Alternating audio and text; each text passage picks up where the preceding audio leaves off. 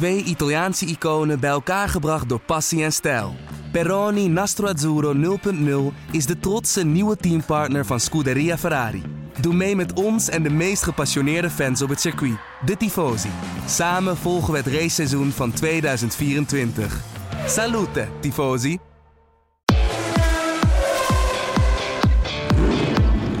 Dit is de Formule één-podcast van de Telegraaf. Erik van Haren en Christian Albers praten hierbij over het belangrijkste Formule één-nieuws. Yes, Chris, daar zijn we weer. Heb je een uh, rustig plekje kunnen vinden in je huis? Want je bent uh, thuis, begreep ik? Ja, ik zit dit keer niet op kantoor. Ik ben thuis. En uh, mijn twee uh, zoons die zijn vrij vandaag. Uh, want het is hier een soort uh, ja, een vrije dag in uh, Monaco in Frankrijk.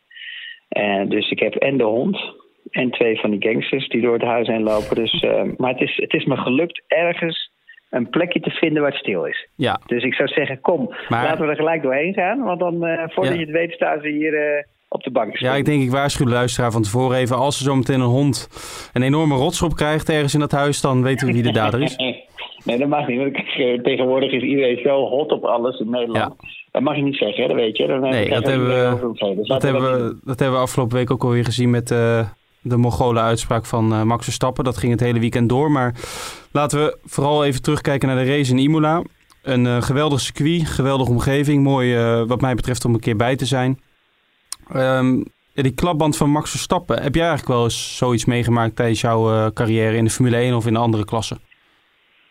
Ja, ik heb wel zo'nzelfde crash meegemaakt. Maar ik, ik, ik eindigde in de muur in Manjecourt. Maar dat kwam meer omdat de druk uit de band ook eruit werd geperst door het ventiel. Heel maf was dat, maar dan waren ze vergeten toen ventieldopjes te doen. En dan heb je schijnbaar zoveel downforce dat het eigenlijk, zeg maar, zware de lucht eruit drukt. Um, en daar ben ik in Manjecourt eraf gevlogen. Uh, maar ik denk dat bij Max, uh, eerlijk gezegd, dat, uh, daar gewoon, dat hij gewoon door een stukje carbon is uh, gereden. Dat hoeft maar heel venijn, heel klein te zijn. Ja, en carbon is zo scherp, weet je wel. Mm. Dat, dat snijdt gewoon door een band heen. Ja. En ik denk dat dat het grote probleem is geweest. Daar kan hij niks aan doen. En daar kan Red Bull niks aan doen, kan Max niks aan doen. En dat is gewoon uh, pech hebben. Uh, ja, het had ook iemand anders kunnen gebeuren. Ja, ja, je merkt ook niet dat... dat er wat dat betreft slijtage was in die zin dat dat uh, fataal zou zijn. Want uh, je kon het goed zien op de onboardbeelden. Als je met uh, Verstappen meerijdt, uh, bij wijze van spreken. Dan, ja, uh, G P, zijn engineer, ja, ja, ook een oude bekende van jou. Die, ja, die, die was nog gewoon bezig met de rondetijden van Hamilton en Bottas aan het doorgeven. En in één keer zei hij, oh, you're off. So, uh, dus hij had helemaal niet door dat, dat er iets aan de hand was. En in één keer zag hij Max in het grind staan. Je zag gewoon dat het helemaal uit het niets ja, gebeurde. Ja, wat wel heel raar was eigenlijk. Want als ik de, als ik de inboordca- uh, inboordcamera heb gezien... dan zie je eigenlijk op een gegeven moment wel dat zijn stuur ietsje naar links trekt. Uh, of tenminste, hè, dus dat hij erbij moet sturen weer naar links, mm-hmm. als het ware. Um, en dan zou je eigenlijk die sensoren van de luchtdruk, uh, van de bandendruk eigenlijk in principe een alarm moeten geven. En dat zou eigenlijk G P en, en Max kunnen zien. Want volgens mij, voor mijn gevoel, zie ik dat hij wel daar al leeg loopt, de band. Hm. Ja, Italië is in ieder geval Max niet goed gezind. Uh, ik sprak hem uh, een paar uurtjes na de race en toen was hij, uh, nou ja, ik wil niet zeggen positief. Want natuurlijk frust- ge- gefrustreerd dat hij weer was uitgevallen in Italië voor de derde keer dit jaar. Maar uh, desalniettemin ook alweer tevreden over de snelheid die hij had. Het was misschien wel een van zijn beste races van dit jaar. Um, en hij kon eindelijk een keer echt een beetje in de mix zitten met Mercedes. Hè? Heb jij de, zag jij dat ook op die manier? Nee, ik zag het compleet anders. Want die mix was niet realistisch. Want je, je, hebt, een, je hebt een Bottas die in de ronde rijdt... waar die gewoon uh, uh, ja, schade heeft mm-hmm. aan zijn ondervloer. Ja, nou, of vanaf de tweede ronde. Uh, ja, daar verlies je zoveel downforce mee. Uh, of, dat is moeilijk in te schatten voor ons. Want dat kan je alleen zien natuurlijk op de sensoren. En dat, dat weet alleen Mercedes. Maar reken maar dat hij echt wel uh, serieuze kilo's downforce verliest. Waardoor hij dus natuurlijk ook een stuk langzamer is. Um, en dan is een auto echt moeilijk. Ja, weet je, dan is een auto gewoon echt ja, significant langzamer. Uh, dus dan zie je natuurlijk dat Max erbij kan komen. Um, en, maar Max is altijd wel in een race, hè, zit hij er dichterbij als in een, in een, in een qualifying, vooral hè, in het begin. Ja. Maar dan zie je op een gegeven moment uh, weer de hammertime van, uh, van Lewis Hamilton. Dat hij na zo'n pitstop, uh, na, na de pitstops gewoon door kan rijden. Ja, en dan, en dan knalt hij er zulke rondetijden, uh, rondetijders, uh, persie ja. eruit. Waar de anderen eigenlijk gewoon toeschouwers zijn. Want je ziet dan dat Bottas uh, nakijken heeft en Max ook. Kijk, en het was natuurlijk leuk voor Max En ik begrijp wat hij zegt natuurlijk, dat, uh, dat hij het gevoel had dat hij bij was. Maar uh, ja, heel eerlijk gezegd uh, is natuurlijk dat uh, Bottas natuurlijk problemen had. En, en daardoor zie je eigenlijk dat Max dan nog een grotere kans heeft. Maar dan zie je toch weer dat Bottas altijd fouten maakt onder druk. Ja. Uh, het is helemaal niet nodig om daar zo laat te remmen. Uh, het, is, het is belangrijk daar dat je de exit tot het laatste bocht goed uitkomt, waardoor Max dus niet in je slipstream kan komen. Dat zijn de belangrijke uh, essentiële dingen. En dan zie je toch dat hij als coureur daar fouten maakt. Ja. Maar ja, aan de andere kant, ik heb liever een coureur zoals Bottas die af en toe fouten maakt, waardoor hij wel op dezelfde snelheid zit als Lewis, hè, waardoor je veel meer door zo'n weekend heen kan doorontwikkelen en fine-tunen, mm-hmm. als natuurlijk een coureur zoals uh, Max naast zich heeft staan. Maar ja, dat, dat helpt de, de auto niet. Ja, en je zag het nu natuurlijk goed dat Mercedes met Bottas gelijk kon reageren op die vroege stop van Max. En dat, ja, wat je zei, dat Hamilton natuurlijk door kon rijden en zijn stint kon verlengen. Hè? En daar het verschil maakte. Maar denk jij niet dat Max ook, omdat Bottas inderdaad, ja, die had een enorm stuk uh, van de auto van Vettel onder zijn, uh, onder zijn Mercedes uh, liggen. Dat, dat, dat, uh, daar kwam ook een fotootje van naar buiten van Mercedes. Maar denk je niet dat Max ook zoveel tijd verloor omdat hij achter Bottas vast zat? Dat, dat anders Hamilton alsnog achter hem was gekomen bij die stop? En dan had Hamilton natuurlijk altijd nog wel langs gemoeten bij hem.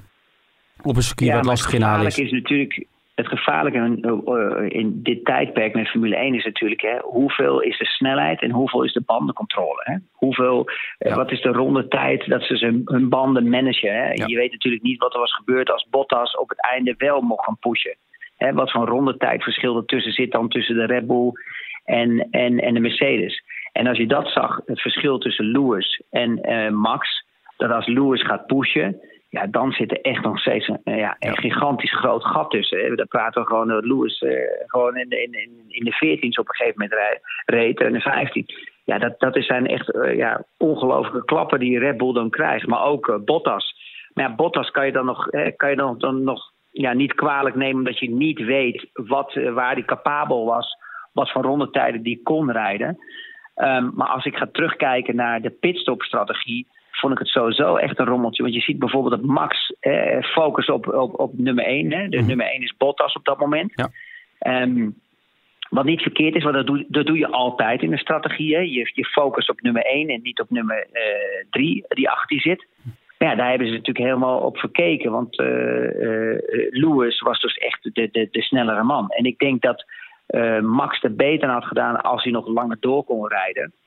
Uh, en dat heb je gezien bij Lewis. En ik heb ook een beetje het gevoel gehad qua pitstopstrategie dat ze uh, Bottas ook iets eerder naar binnen wou laten komen om te kijken van wat het probleem was. Hè. Dat ze dan ook een keer weten kunnen afvinken, oké, okay, daar zat een bodydeel los of daar zat dat. En hadden ze het af kunnen breken voordat hij een zwarte vlag krijgt. Hè, dat hij de race uit, dat hij eruit moet gaan omdat een bargeboard los zit of wat dan ook. Dat, dat kan je natuurlijk moeilijk zien als iemand voorbij komt met uh, tweehonderdvijftig kilometer per uur voorbij de pitwall.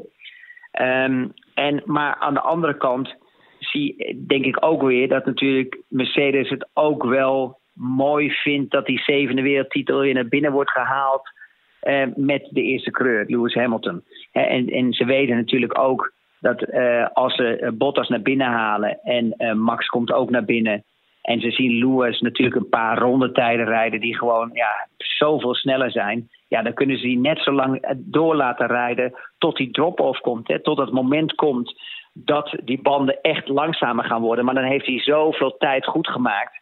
Ja, dat was gewoon eigenlijk bijna een gratis stop. Hij had eigenlijk helemaal niet, niet meer die safety car nodig. Nee, die, ja, die virtual safety car, die, ja, daar, daar kreeg ik gisteren gelijk al wat complottheorieën over van, ja, het is wel heel toevallig dat dat dan net, het was natuurlijk heel kort, hè, omdat ook onze auto in het gas had geparkeerd, dat net Lewis daarvan kon profiteren, maar de eerlijkheid gebiedt natuurlijk wel te zeggen dat die onder, uh, zonder die virtual safety car natuurlijk ook voor Max uh, en Bottas terecht was gekomen. Hè? Ja, ja, dat denk ik wel, want uh, hij had zesentwintig seconden nodig. Ja, zevenentwintig, hij zat op zevenentwintig ja. seconden. Ja. Maar dan, dan is de marge natuurlijk wel krap. Hè? Want ja. als er dan één voor, uh, wiel er niet goed op gaat. Hè? En je verliest een beetje met binnenrijden en eruit rijden. En je hebt natuurlijk ook nog die koude banden. Hè? Dat het harde compound wat ze gingen. Dat, daar, kan, daar, daar kan je ook nog eens op, uh, op ja, misjudge als waar, zeg maar, als je met koude banden naar buiten gaat, dan, dan komt Bottas aan. En die heeft natuurlijk warme banden. Hè? Of, uh, of, of Max. En, en daar zie je, uh, uh, daar kon er nog wel verschil gemaakt worden.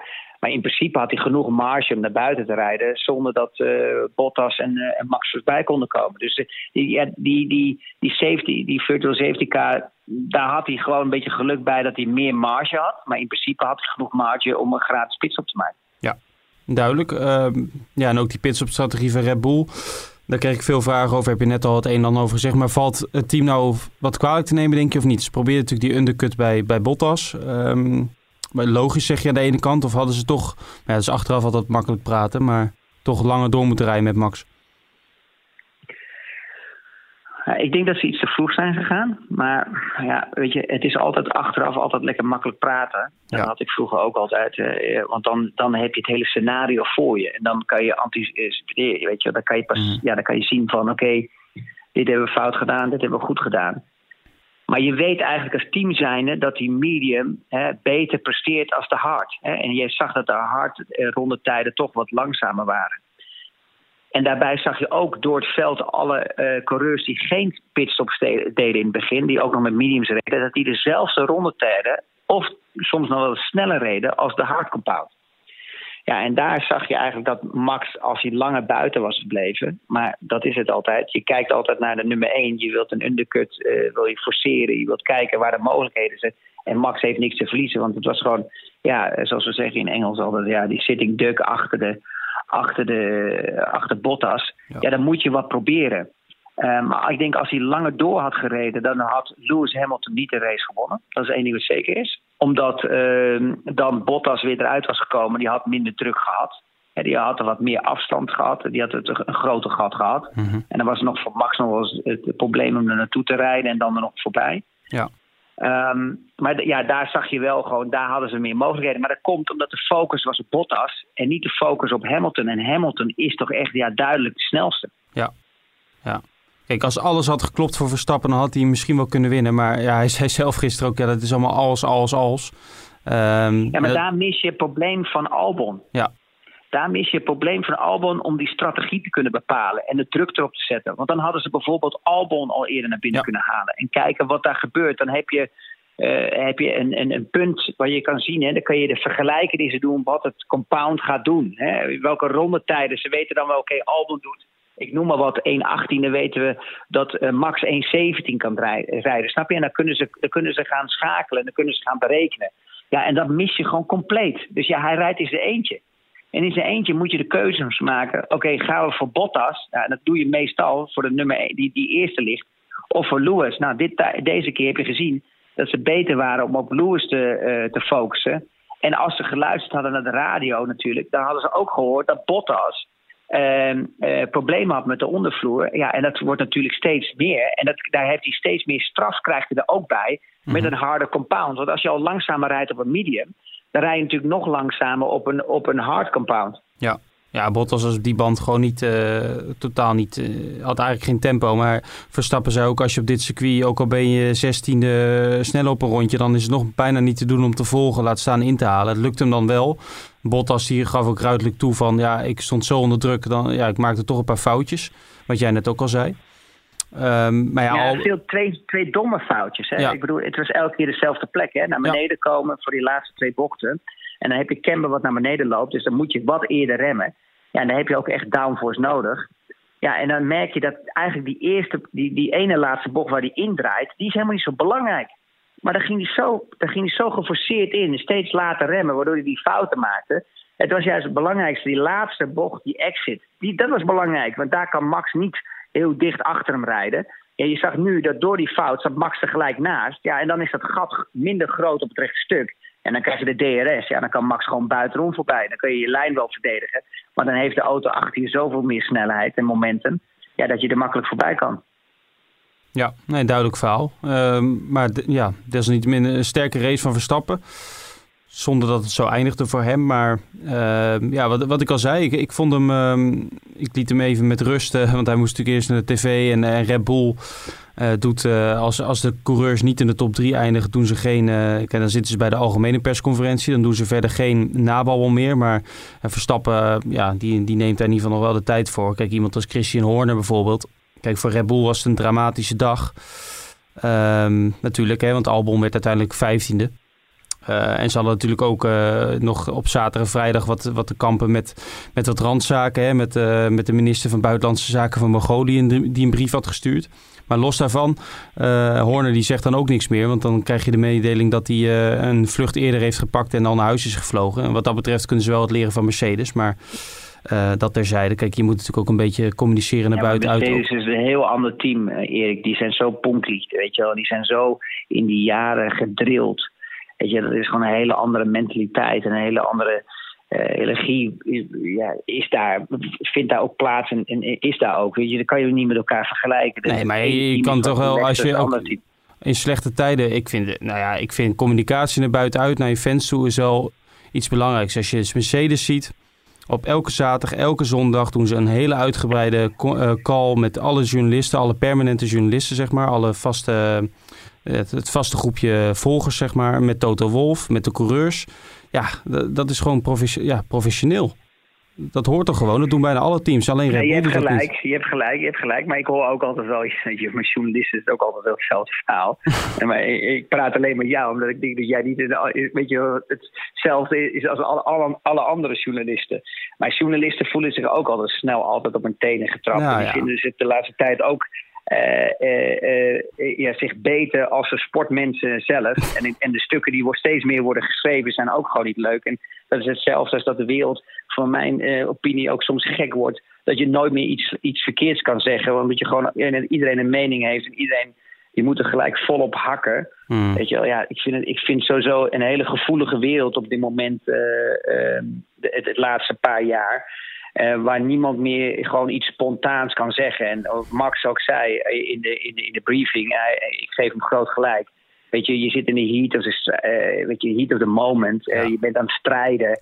Je zit vol met adrenaline. Weet je, is het vandaag niet dit woord? Is het morgen wel een ander woord? Weet je wel, ja, zo kan je overal elke, elke week op een matje uh, geroepen worden. Ik bedoel, ja, het F, de F-woord is ook niet netjes. Snap je wat ik bedoel? Ja. Nee, maar het is ook, ik vind het echt... Uh, ik heb ook een column over geschreven afgelopen week, maar...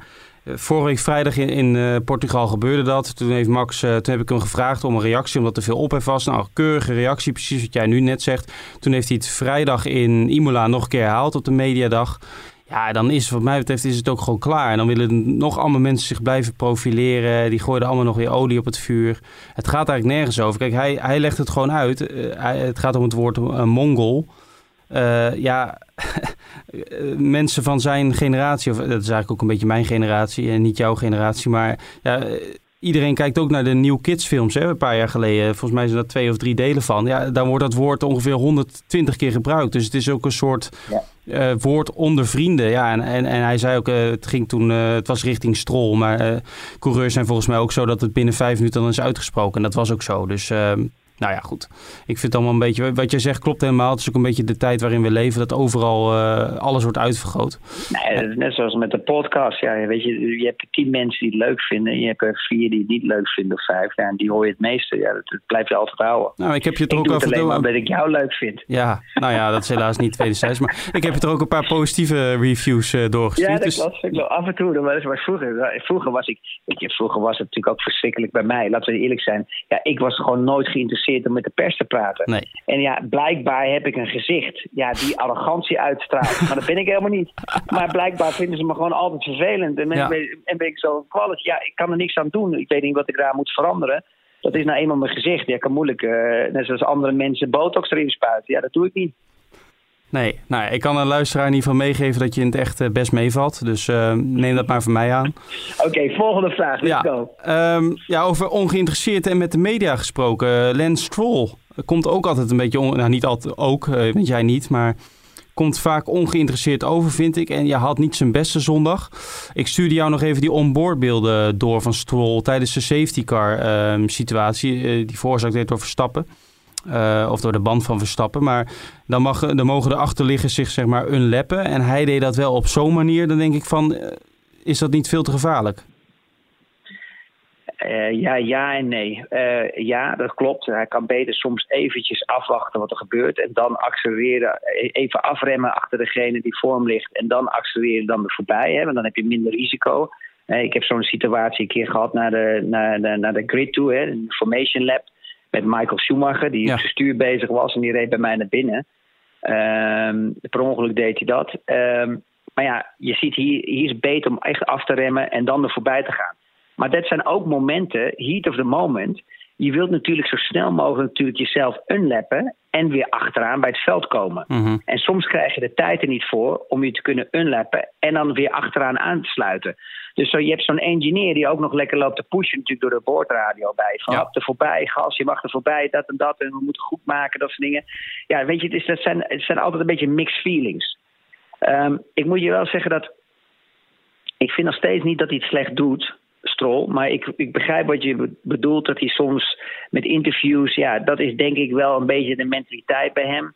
Dus ja, ik denk, hij heeft twee dingen niet. Volgens mij, en werkt hij niet keihard in het team om die auto naar voren te halen, en hij is niet geïnteresseerd in de pers. En dat is toch een beetje misschien hè, de vechtlust en de vechtspirit wat hij mist. Hè. Hij komt niet bijvoorbeeld uh, uh, van een situatie zoals Kimi Räikkönen die golfballen moest zoeken op een uh, Uh, op een grasveld.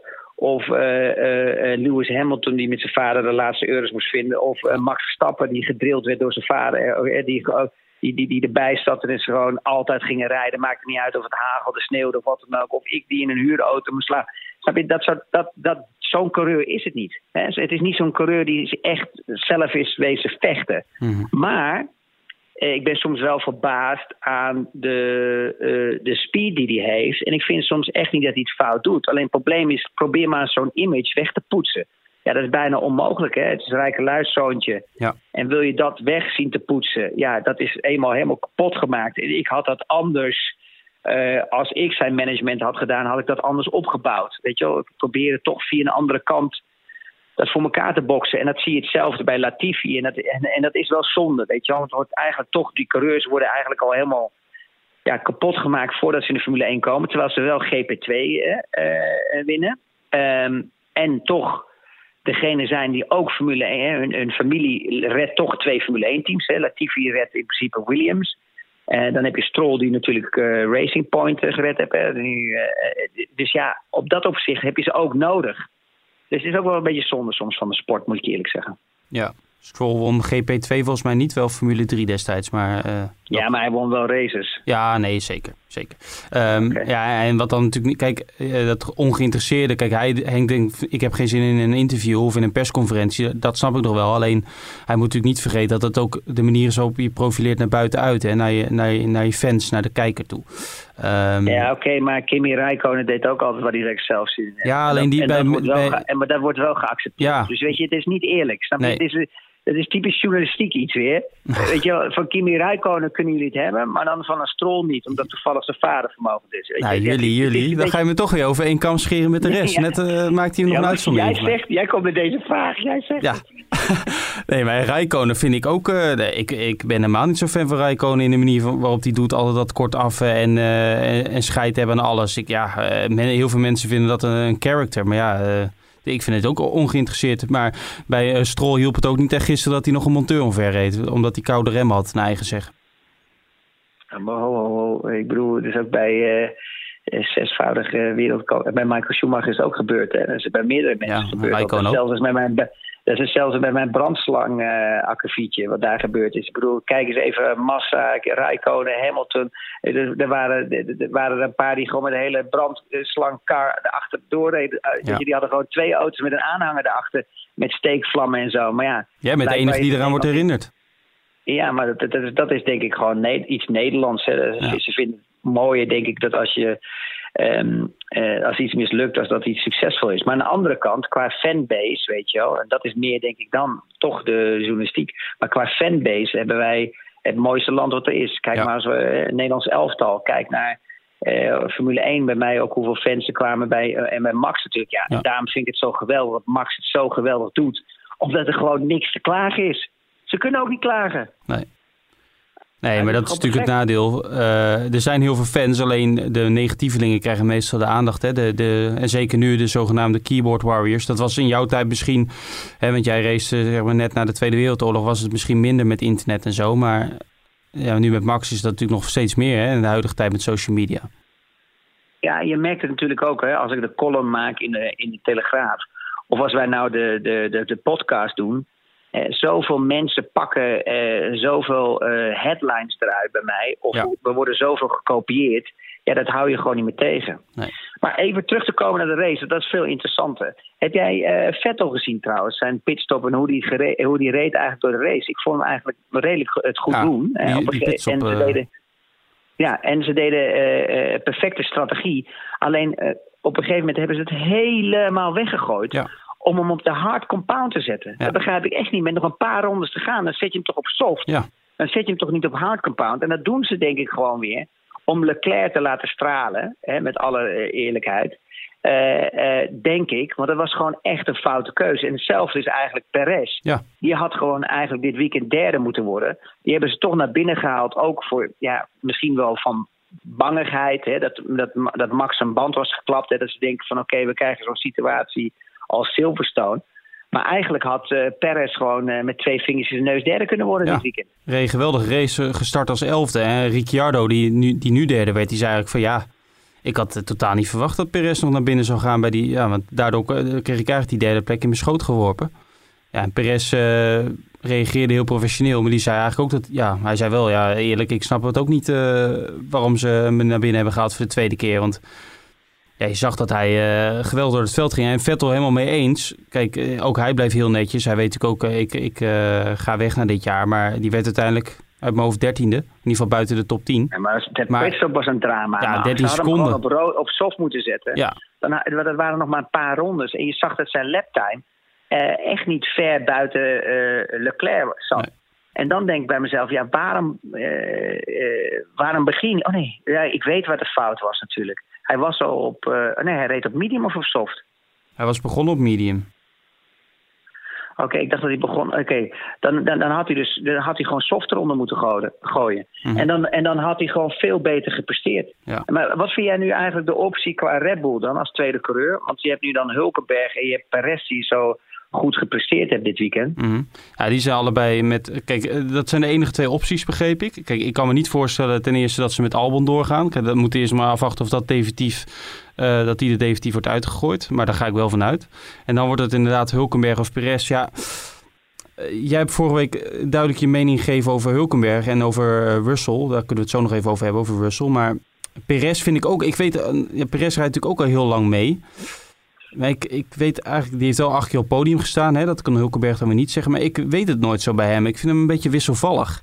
En nu reed hij een maar hele hij goede race. Hij neemt wel veel budget mee. Ja, hij neemt budget mee. Ik weet niet of Red Bull uh, het team is dat daar...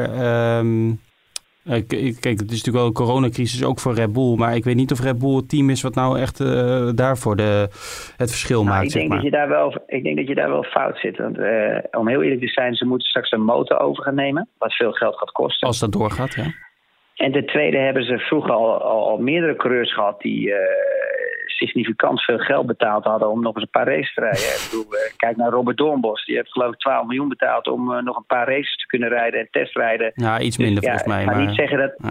Ja, ga niet zeggen dat. Nou ja, ga niet, ga niet zeggen natuurlijk dat, uh, dat Red Bull geen geld nodig heeft. Want ja, dat, he, dat hebben ze toen de nee, tijd ik, ook ik, aangepakt aan het eind van het seizoen. Nee. En, het, en het scheelt natuurlijk een, een gigantisch stuk natuurlijk in het budget. Uh, uh, en dat budget, dat, ze zijn al verwend geraakt. Hè? Want uh, ze moesten toen de tijd uh, met Renault moesten ze toch uh, vijfentwintig miljoen dollar betalen.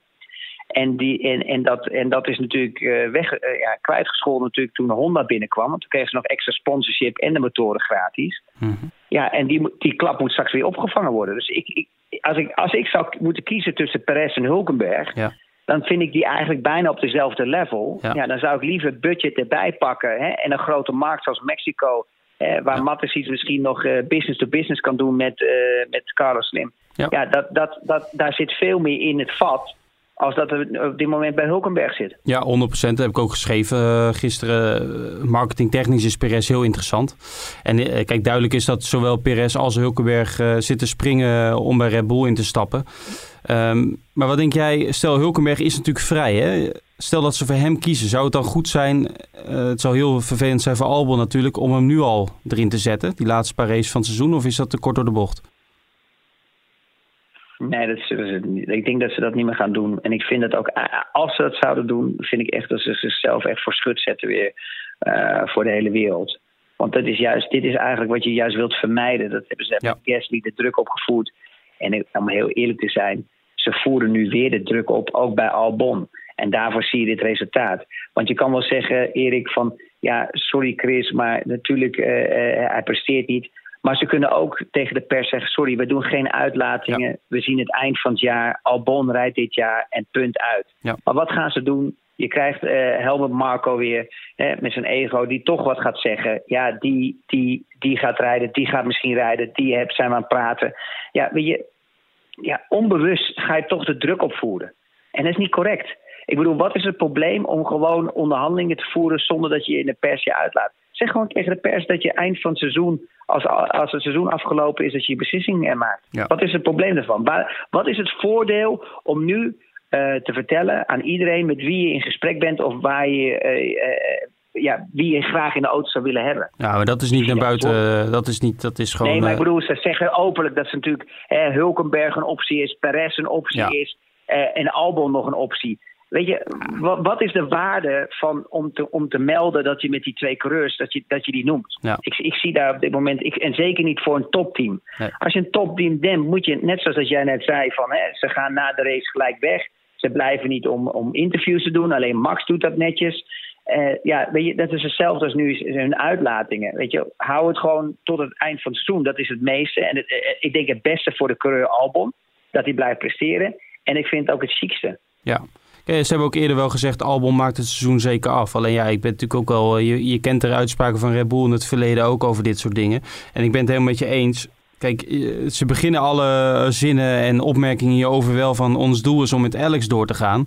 Maar vervolgens krijg je zoveel verhalen over... Hè, openlijk inderdaad van, we zijn hiermee bezig. En als Alex niet presteert, hij heeft nu twee, drie races nodig om te presteren... om terug te slaan. Ja, daarmee geef je eigenlijk al aan van, het is klaar. Het Want... is gewoon niet netjes. Nee. Het is niet netjes, klaar. Nee, helemaal mee eens. Ook al doet iemand het heel slecht, maar het is nog steeds niet netjes. Nee. Um, nog nou even ja, George... Heel slecht. Hij kan, hij kan het ook heel goed doen. Hè. Maar uh, vergeleken bij Max ja, zit hij niet in, in, in, in de rondetijden waar Max zich, zich bevindt. Dat is, dat is het probleem op dit moment. Ja.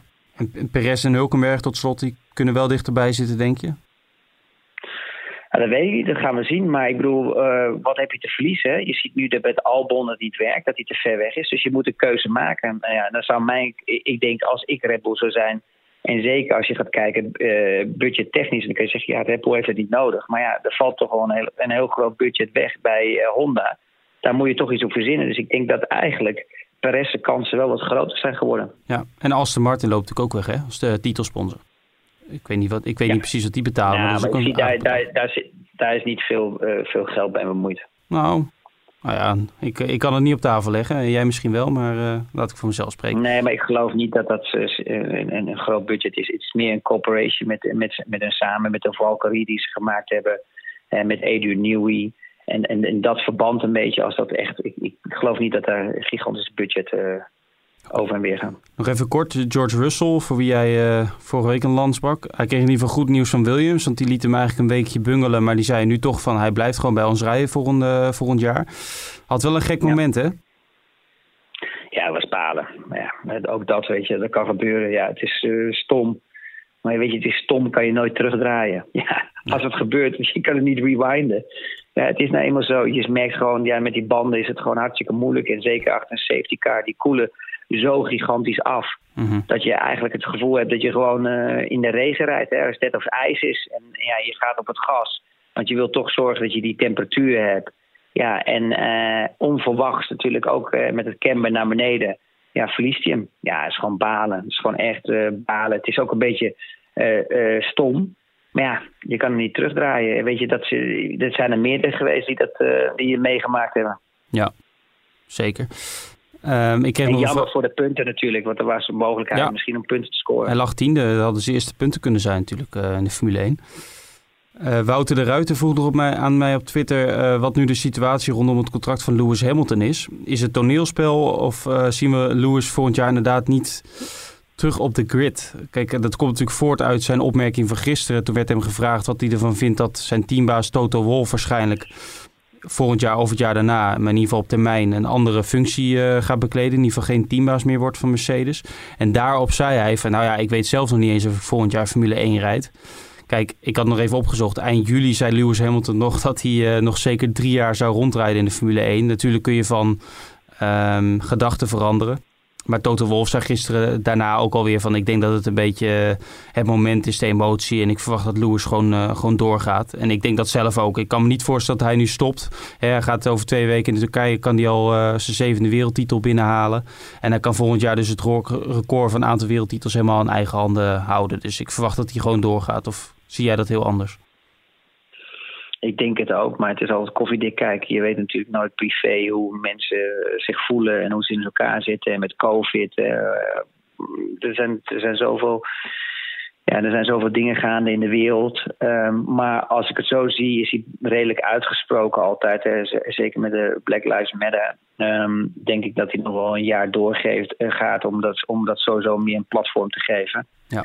Um, maar ja, er is gewoon heel veel gaande achter de schermen bij Mercedes. Mm. Kijk, uh, ik denk niet dat Toto Wolff uh, zomaar voor fun gaat zeggen dat hij misschien een stapje terug gaat nemen. Ik denk dat er ook al redelijk wel wat druk is. Misschien, misschien ook wel bij Mercedes, ik weet het niet. Uh, maar uh, uh, laten we zo zeggen, de, de, daar gaat wel meer achter de schermen gebeuren als dat we nu denken. Maar ik denk wel dat uh, Lewis een deal heeft op tafel liggen. Mm-hmm. Ik denk dat hij alleen probeert het meer uit te onderhandelen, zoals eh, misschien minder P R-activiteiten. Want je, hebt al, eh, je krijgt steeds meer races erbij. Ja. En als je dan dezelfde P R-dagen erbij houdt, ja, dan kan je beter, dat, dat, dan kom je echt nooit meer thuis. Um, dus ik denk dat hij dat probeert te onderhandelen. En er zal ook altijd wel een stukje salaris bij zitten. Uh, ja. Je wilt altijd wat extra. Ik bedoel, het heeft niks te maken eigenlijk meer hoeveel je verdient. Het gaat meer om de, om de ego. Mensen denken wel eens, ja, wat maakt die laatste vijf miljoen dan uit? Uh, maar soms is het niet eens... gaat het niet eens om het geld. Maar het gaat soms ook gewoon om de ego, weet je wel. Het, het waarderen, het, het, het meegaan in de prestatie. Eh, terwijl het altijd echt om geld draait. Dus ik denk dat dat meerdere factoren een rol speelt eh, nu, nu die bezig is met de nieuwe contractonderhandelingen. Ja. Uh, we gaan over twee weken naar Istanbul. Tenminste, als dat allemaal doorgaat met, uh, met COVID. Volgend jaar trouwens, um, ja, inderdaad waarschijnlijk een kalender van drieëntwintig races als alles volgens plan verloopt, met Saudi-Arabië erbij en Zandvoort dat na de zomerstop op de rol staat in een uh, triple header met Spa en Monza. Nog even onduidelijk of het dan eerst Zandvoort wordt of eerst Spa. Uh, bij Istanbul... Ja, ik heb het nou maar dat Zandvoort uh, drie tot en met vijf september gaat gebeuren. Ja, dat begreep ik ook. Alleen uh, er is nog een kans dat misschien dat een week eerder wordt. Dus uh, in het weekend van Spa en dat Spa dan naar drie tot vijf september gaat. Maar het drie tot vijf september weekend is ook mijn uh, informatie. Dus. En we hebben dat misschien wel van dezelfde, maar ik denk het niet. Dus uh, twee bronnen ja, hebben we altijd nodig als goede journalisten. Hè? Dus dat hebben we bij deze weer afgekeken. Iedereen vast, hè? Boeken, boeken, boeken. Wat zei je? Hotelkamers. De lucht...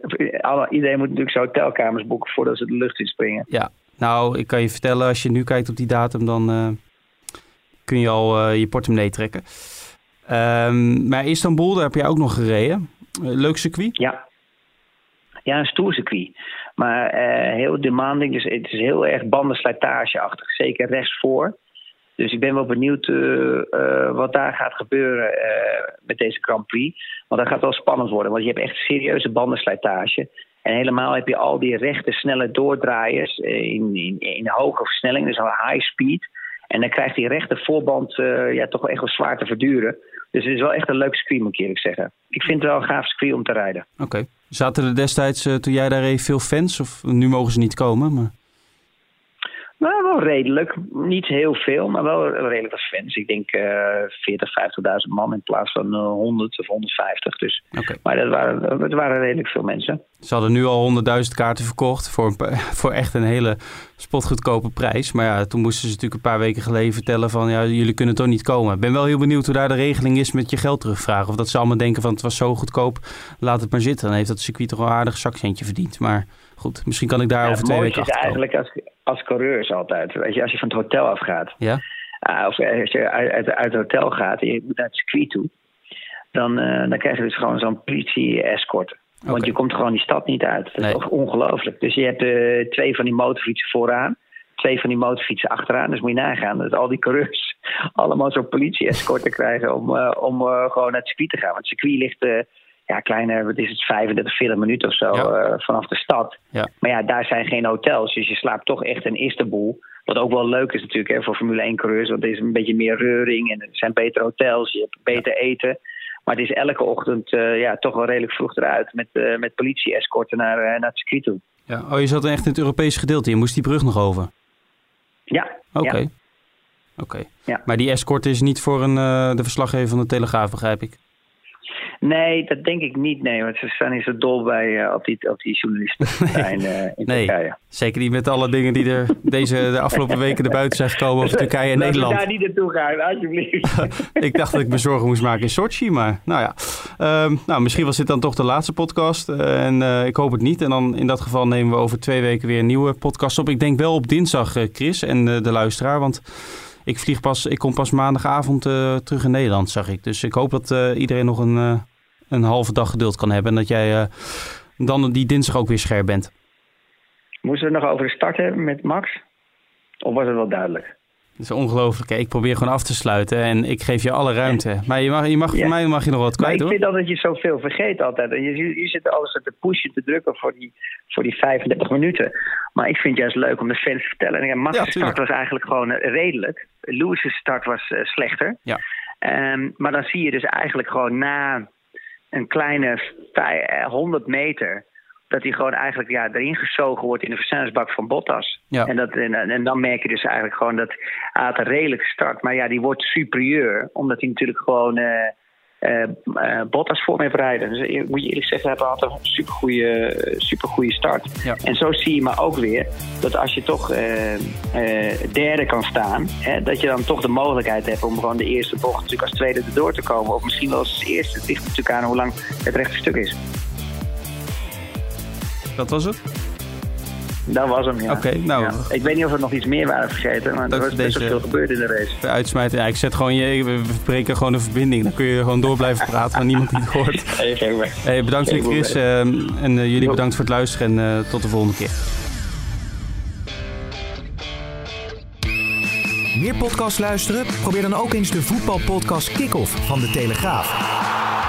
Met chef voetbal Valentijn Driessen altijd met een scherpe mening. Hatenboer uh, ja, kan eigenlijk niet voetballen en Dumfries ook niet. Met Ajax-volger Mike Verwij altijd met het laatste nieuws. In München heeft hij Ten Hag gesproken. Mm-hmm. En die ging met honderdtachtig kilometer een doodlopende straat in. En daar heeft Tadić hem hoogstpersoonlijk uitgehaald. En met presentator Pim C D, die alles in goede banen probeert te leiden. Ja, jij snapt, nee, dus ook geen jij snapt dat ook niet. Jij kan ook geen teammanager worden. Ik begin aan die fles wijn, jongens, als hey. jullie mij zo gaan aanvallen. Elke vrijdagavond in uw favoriete podcastplayer... en natuurlijk op de site en app van de Telegraaf. Het schort maar wel veel.